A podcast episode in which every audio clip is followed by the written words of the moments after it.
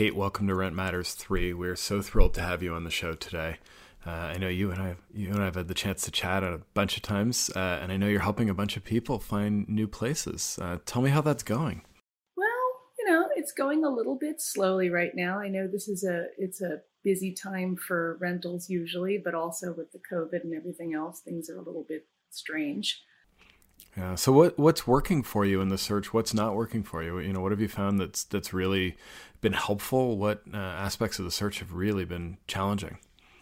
Well, um, you know, in general, it's great to be able to sort of, you know, look and see what part of town it's in, and the photographs are always important, and having it be verified is really great because there's always so much stuff that you're, you know, looking through, seeing stuff that you go, oh my God, this looks fantastic. And then you look at it more carefully and it's clearly fake. Yeah. So um, that is really wonderful.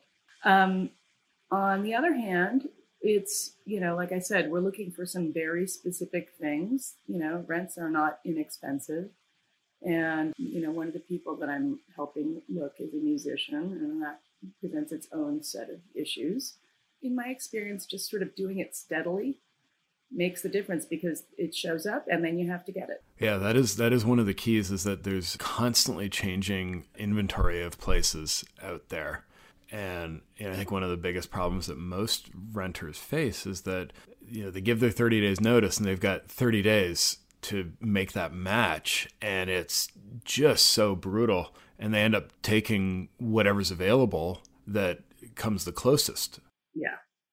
And that can make you really miserable in the long run. You can be friendly with your landlord and tell them, look, I'm looking and I will give you 30 days notice once I find something. That's really the best. Yeah.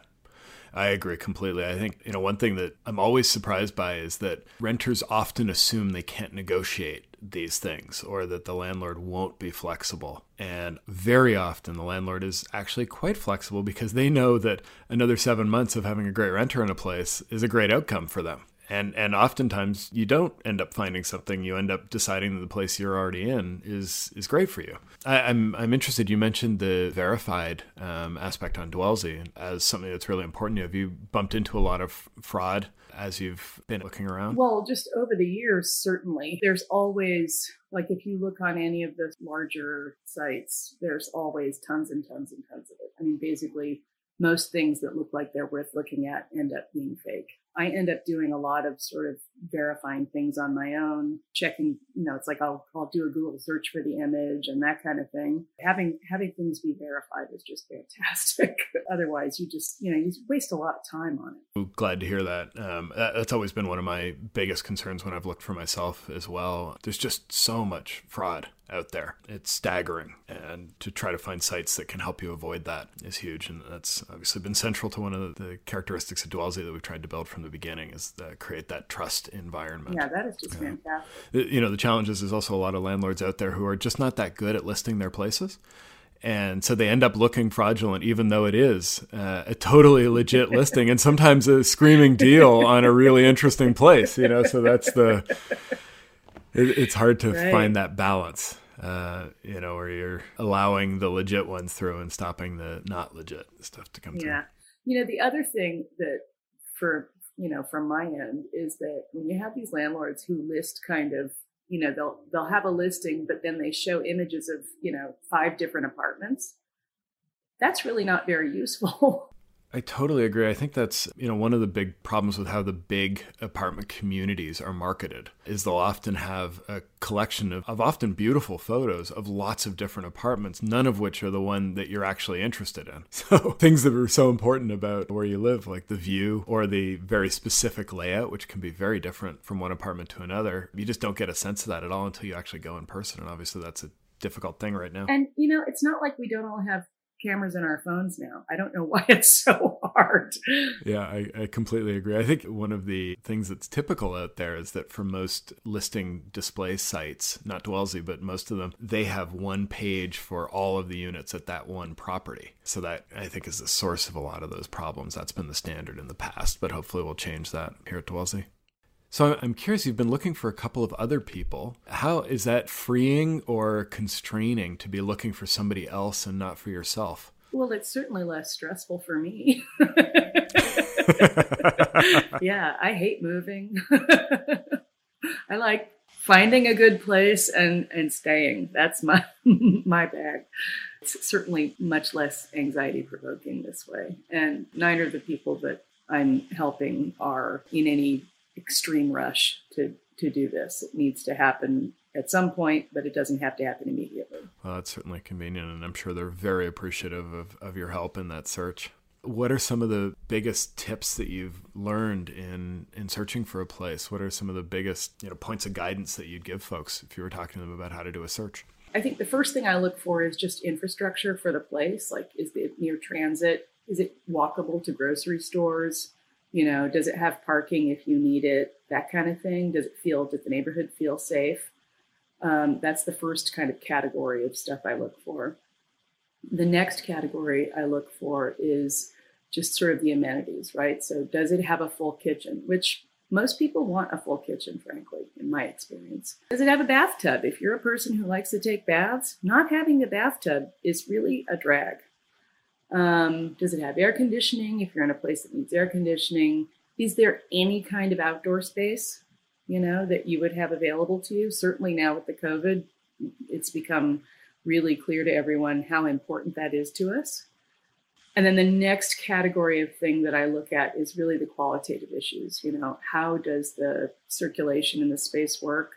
I've I've seen places that were almost literally unfurnishable. In fact, I lived in one that was almost unfurnishable just because of where all the doors were. There was like no nowhere that you could put the furniture where people weren't going to always be sort of having to walk all the way around something in order to get to where they need to go.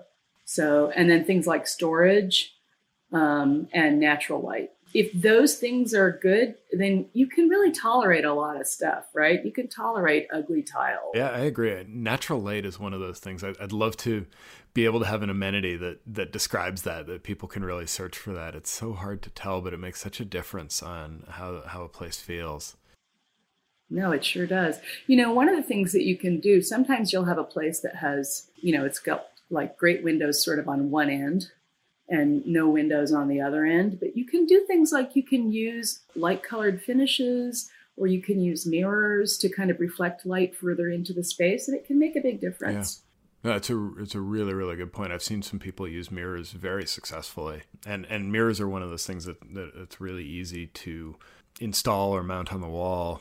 And it actually raises an interesting question. Have you ever had uh, experience with making bigger changes to rentals. I know that's something that uh, people often shy away from, but it's actually often quite possible in just a conversation with a landlord. I actually the the place I was in before this one um, was a little house, and it was like a 1948 original that had had nothing done mm-hmm. to it.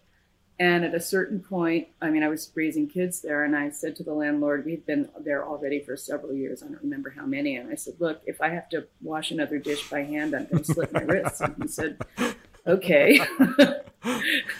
so we he, he allowed me to redesign one side of the kitchen, which was it was nice. a very minimal kitchen anyway. But so it was basically, and it wasn't, I didn't even redo the upper cabinets. It was just the lower cabinets with the sink, and we put in a dishwasher. And so it was a new countertop. And despite the fact that we lost some cabinets by putting in the dishwasher, the fact that I redesigned the cabinetry meant that I had twice as much accessible storage afterwards as I had before, just because the original cabinets had been so terrible. Later on, he actually let me, they had a plumbing issue at some point that was going to cost him a lot of money. And I said, look, if you know, if you're going to be doing that, how about let's just redo the bathroom? Because again, 1948, it's been a while. So he let me redesign that for him, and that, and you know, I mean, he's, you know, we want to do this inexpensively, and I found all good inexpensive materials, and he found a good inexpensive contractor, and it came out great. It was really beautiful. I was very happy with it. Oh, that's wonderful. I'm so glad to hear that you know, I think so often people just assume the answer is going to be no, and rather than asking, and and oftentimes, you know, look, the landlord wants the place to be in good shape too. Um, so oftentimes people are amenable to that. Not always, but oftentimes. I had a client who had installed. I mean, I had I had redesigned a condo. They decided they didn't like the faucet, and um, so they were going to get rid of the faucet, and it was a really nice faucet. And I said, no. "Hey, can I have that? Because Yeah. you know, I would be happy to put it in here. And I said to my landlord, Hey, I've got a, you know, it's only a year old and it's a really Yeah. good quality faucet. And he said, Fine, as long as you leave it, go ahead and put it in. So I have a nice faucet now. Oh, that's know? wonderful. Good for you. That's great. So no, they're often happy to, you know, to let you do stuff as long as you, you know, have it done by a real contractor or a real electrician or, you know, that kind of thing. Yeah. No, that's uh, that's a great tip. Any any other um, tips for people about how to make the most of the home that they're in? Well, going back to storage, right? Storage, of course, is a huge issue. IKEA is great, and secondhand IKEA is even better. Ah, that, that's a controversial uh, controversial statement. I, I know lots of people who would go to the mat on that one. So- You know, they have all these like little shelf modules and that kind of stuff, and they usually end up having something that is kind of the right thing. And so that can be really great because it can cost practically nothing. For a little more money than IKEA, there's a place or a website called Food 52 that has fantastic, like for kitchen stuff in particular, it has beautiful kitchen storage of all different kinds, and a lot of it is not terribly expensive. I make a point of putting the things that I like to look at up high where I can see them. And the ugly stuff I put down below waist level. And that is, you know, makes a big difference in the room. It's weird. You know, they're these kind of dumb little things that sh- shouldn't be such a big deal, but they really make a huge difference. they make a huge difference. You know that that last one you mentioned, just having having things, beautiful things within view, and unattractive things out of view, um, it, it just makes such a difference. I'm um, sitting in a room right now with a fair amount of unattractive things in view. Oh, Got me thinking I need to reorganize. Well, Kate, this has been just such a pleasure. Uh, thank you so much for taking the time, and, and thank you so much for sharing your experience with uh, with our listeners. We really so happy to it. do it. I appreciate you having me. And thanks so much for doing, you know, sort of rental from our point of view because we need it. You know, somebody's got to support the renters out there. There's Yeah, not not a lot of uh, help from other quarters, so we're excited to uh, be helping. Um, Thanks, Jonas. Thank you. This has been Jonas Bordo from Dwellsy with Rent Matters. I hope you've enjoyed our show today. Thank you to Kate for joining us. Thank you to Lena Stevens, our rockstar intern, who does an amazing job on production. Thank you to Gloria Tells for music. And last but certainly not least, please make sure to hit the subscribe button and to leave us a review so that other renters can find this podcast. Have a great day and happy renting.